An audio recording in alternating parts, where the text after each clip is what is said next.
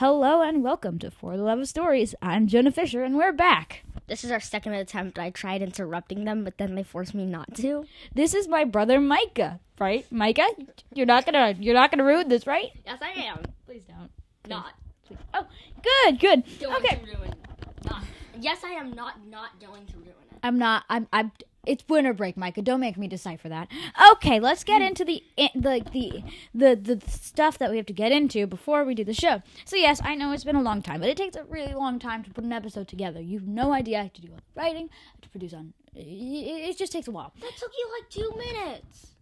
Micah, I was finishing writing the story. It took me like three weeks to to get that together and whatnot. Sorry, sorry for using whatnot. You know, my friend, I have a friend who's probably listening to this, who's the reason why I'm bringing this out. So, uh, shout out to you. I'm not going to say your name because I don't know how you feel about your name, but uh, you know who you are. Sorry, I didn't mean to shout. Um, uh, so this episode is uh. I forget what it's titled already, but I'm gonna know in a moment because I'm gonna go to the story segment. Uh, but part of it I, i'm changing up the format just a little bit to, to to help move the story along. Just so it's gonna have so first off for the, like the dictionary you don't need that anymore. Well okay. There's not gonna be a dictionary in this episode. There's probably gonna be a dictionary in the next one. You are gonna need the dictionary though so if you forget some of the terms you can go back to the first episode and listen to that. Also i'd like to say spoil well there are not any spoilers in this one. There are gonna be spoilers in the next one probably. But not spoilers in this one because this is still like setting up a plot and whatnot but this is gonna be a hopefully good one. Um Oh What I meant God, to say- Get on with it. Micah, this is I have to talk for so long, Micah. I'm sorry. Uh, and then the other thing is just uh, that I would say, um, if you this is not the first season, I'm sure you're tired of hearing this, but this is not the first season. But uh, so go check out the first season if you have if this is what you're listening to first because it's kind of boring. Uh, well, not boring. Gosh, I'm I'm, I'm not good with words today. So uh, luckily, I'm reading off of a script. So we're gonna start now. Micah, please stop. Would you like to say goodbye, Micah? Yeah, this is this is yep yep yep. This is my yeah yeah. All right, let's get into it. Um, so I just wanted to add quickly because I forgot to have this in the intro. Uh, but currently I'm running on a month like publish date just because it takes a while. And I really, I do really want to get onto the uh, like a, a twice a month schedule because it's it was it's it's pretty like I want to if I do twice a month, that means 24 episodes. And I got my like wrapped, Spotify does like a wrapped new year. And since Anchor's made by Spotify, I got that. And I only did nine episodes this year, which made me sad because I, I like to, I like making these episodes. So I'm going to try to get on a every other week schedule. However, it takes a, it's very hard for me to get these done. I'm not great at paying attention to things. Uh, so I will try my hardest. Um, but I also want to say that I will be doing a New Year's special this year just like I did in 2019. Uh, gosh, some of those things I said about 2020. Oh God, how wrong I was. Uh, but um, I didn't do one last year, and I'm not sure why. Maybe it was just because I was sad last year, and I was happy too because the the year was over. But I will be doing one this year. And maybe Cecilia will come join us. I don't know. Omicron is spreading terribly, so probably not. But maybe she'll join us virtually. I may have a friend join us virtually. I'm sorry, I'm taking a picture. Let's get into the story. All right, here we go. This is Time of the Walker. Or, well, sorry. This is not Time of the Walker. That's just the name of the passage before it. This is, what is it called? Ah, come on. Okay. I'll have to give it a title in a moment. All right. So it begins with a passage from the, the Book of Cries, which is uh, Outsiders' Prophecies and Beliefs. And it says, Time of the Walker. Good be that of the desert walker, whose power and awe awoke fear on even the devil of earth. It is in the walk. It is this walker who will de- destroy the devil of earth and his creatures of death. It is in the time of the walker that the warrior will arise, born of riches and life essence, yet will know the ways of the outsiders. And in that event a great war shall come to pass as well, and the devil will be gone. Alivrihat cry the outsiders. That is outsider prophecy and belief from the Book of Cries. And now here's a bit of commentary on that, on Time of the Walker, by Danny Feliciana. In the Book of Cries, the prophecy of the Walker and the Warrior is quite famous despite its inaccuracies. While in the book it refers to the devil of earth, it is agreed that this is Christian Fraud- not Vildar Cranston. Fraudcrine died in 2043 and thus could not ha- could not be destroyed by any walkers. Some outsiders do say that Cranston is, is Earth's devil, but many disagree. Furthermore, in sorry, give me one moment. Uh, uh, furthermore, we are told that the warrior will be born of riches and life essence, yet will know the ways of outsiders, meaning she will be born of in a paradise, yet will learn outsiders' way, which is impossible. They are incapable, and that is Danny Veluciana. Autumn's life was perfect. Of course it was. Every life was perfect, unless you're an outsider. But Autumn was no outsider. Her life was built within this paradise, and she would never have to leave. It was wonderful. The decrease was a lush place, away from the skyscrapers of the inner city, yet still getting double the foot traffic. Cars were looked down upon here, so everyone walked, and everyone who lived here was happy. Moss and plant life grew on every inch of every building, in all the crevices, making it a tourist destination. Cafes and luxury boutiques lined the streets. People with body modifications of all kinds roamed. Autumn, however, had problems that others did not. Her father her father always seemed short on cash. Oh dear, oh dear, oh dear. Um, sorry, I just I, my friends are texting me a lot, and every once in a while I'll click open it. And oh, sorry.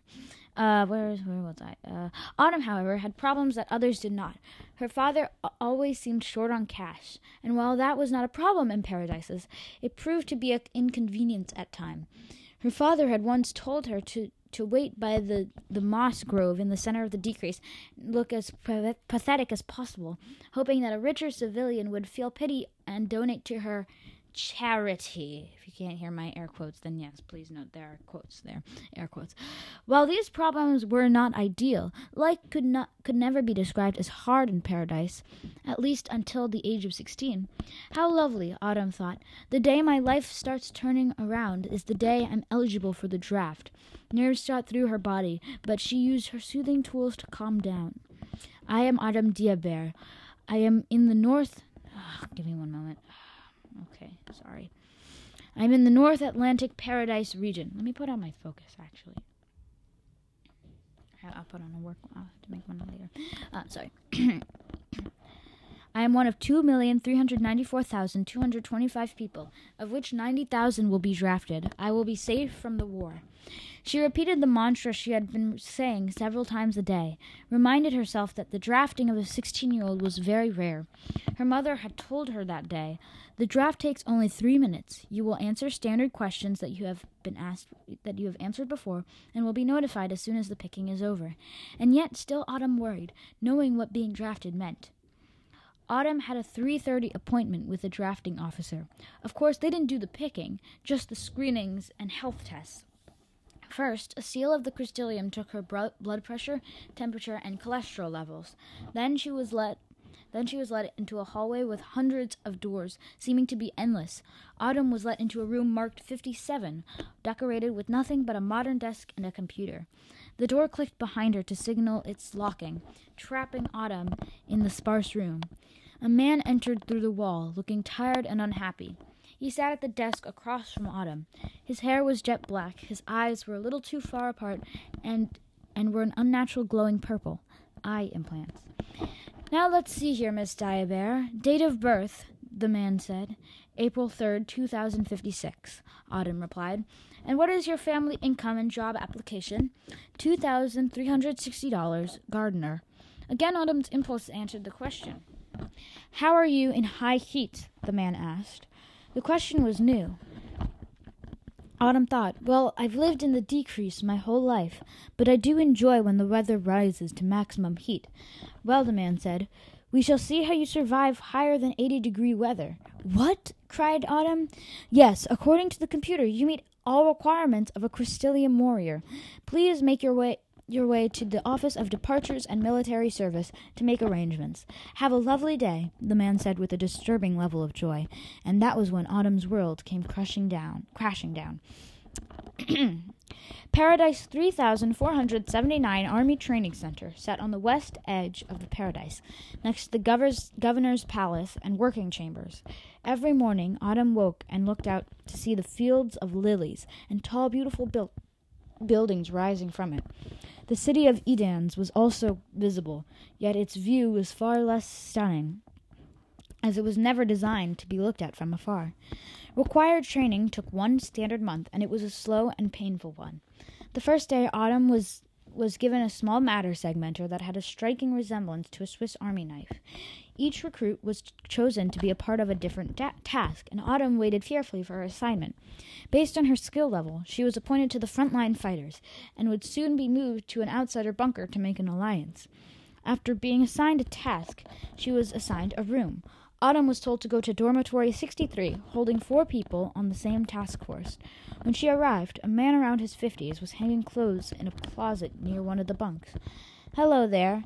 Have you met our other bunk mates? The man said. I'm Eno, and I haven't seen anyone come through here. Autumn examined Eno, looking at his rigid posture, his joyless eyes, his messy graying hair, a dark beard covering his face, and a long scar which ran down his head. As Autumn opened her mouth to answer, the door behind them swung open, and in came a woman with a small briefcase in hand. Good evening to you. I am Aitor. I believe we are all in the same boat as to our roles here, so may I ask what tribe you will be traveling to? Eno, per- Eno perked up and said, I am to be sent to a dirty tribe of desert fighters called the V. He laughed as if to mock them. Autumn said, I believe I was to be sent to a tribe called the Khatul Milo. Strange, don't you think? All habits of outsiders are strange, Aitor said. My question is why we are going to them. Autumn never thought about that. Surely there was a good reason. The Crystalium always had a good reason. Autumn's final roommate did not show her his, his face until three days into training. On the night in question, Autumn was awoken by a scratching at the door, followed by a bark. There's a dog out there, Autumn thought. The scratching continued, same as the barking. Autumn grabbed her matter segmenter, grabbed her matter segmenter from the desk next to her bed, and crept towards the door.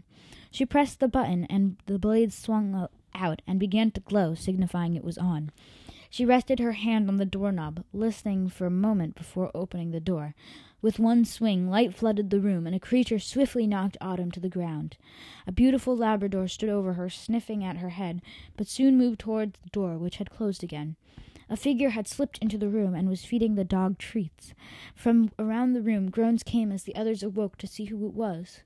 Who are you? called Autumn. Me, the man said. I'm Crispin. Suspir nuquam acristilio diserde der. Right, Margarita? Crispin laughed a little. Well, it's no Gilden Hall, but it's something. Well, good, well, good night, friends. The man crawled into his bunk, and that was the end of the night. In the morning, it was explained that Crispin had uh, broken several laws, working now to be free, fighting now to be free. he had arrived late due to his dog, Margarita, and the fact that he ran from the Crystalium trying to avoid uh, service. Yeah, I've been in my fair sh- share of mishaps, he said one gray afternoon of training. Once I was smuggling some passengers into the city, and it turns out they were outsiders. Oh, I hightailed out of there before anything happened. But of course, I have a heart, so I alerted the city officers like a good citizen. Autumn's question came before she could restrain herself. And what happened to the outsiders? Well, I took the last parachute, and the right engine had been shot down, so I'm sure they crashed, and not many can survive a wreck like a smothered ship. They're practically rigged to explode. He began to chuckle. Did you feel that bad? This time it was Aitor. Well, I acted as as any citizen should do, and they were terrible liars and good actors too, so I don't feel bad. Do I wish I could have seen it? Yes. However, I will settle for the knowledge that those horrid people met the fate they deserved. The conversation ended there. It was also soon learned that Crispin was horribly impatient, always complaining about time wasted. We sit here with this mediocre training when I could lead a full battalion into the desert and win this war in a snap. Estam tiratio nuquam potestatem militibus. Soon came a night when all recruits were subjected to a short test. It was simple it was a simple virtual reality battle scene taking place before dinner. Autumn failed, so did Crispin. Aitor and Eno passed. They were p- advised to pack and be prepared to leave. At dinner, Crispin whispered to Autumn, I can't take this much longer. I'm going to head out tonight. Do you want to get a longer serving time? Autumn responded. No, no, I won't be escaping, no. I plan to hitch a ride with our roomies. Crispin gave out a laugh and continued. I've already packed, and I've been tipped off that the ship is leaving at midnight. So long, Autumn. He left the dining hall, not managing to control his laughter. In the morning, all but Autumn's bed was empty. The final week of was of training was grueling and boring. Finally, on the thirtieth day of Autumn's stay at the base, General Fridcourse spoke to her briefly. You, Autumn, are ready. A ship to the desert is leaving tomorrow, and I would suggest you tag along. Joy filled her as she thought, I'm I I'm finally leaving this I'm finally I spelled this sentence so wrong. I, on my script it says I final I comma finally living this horrific place but it's supposed to be. I'm, uh, joy filled her as she thought, I'm finally leaving this horrid place. She slept deeply, preparing for the next day, not sure what would come next. At 4 a.m., Autumn was brought to the Hangar 6 and was laid onto a large transporter with 50 other soldiers. They were given good lucks from the general, and then the transporter took flight.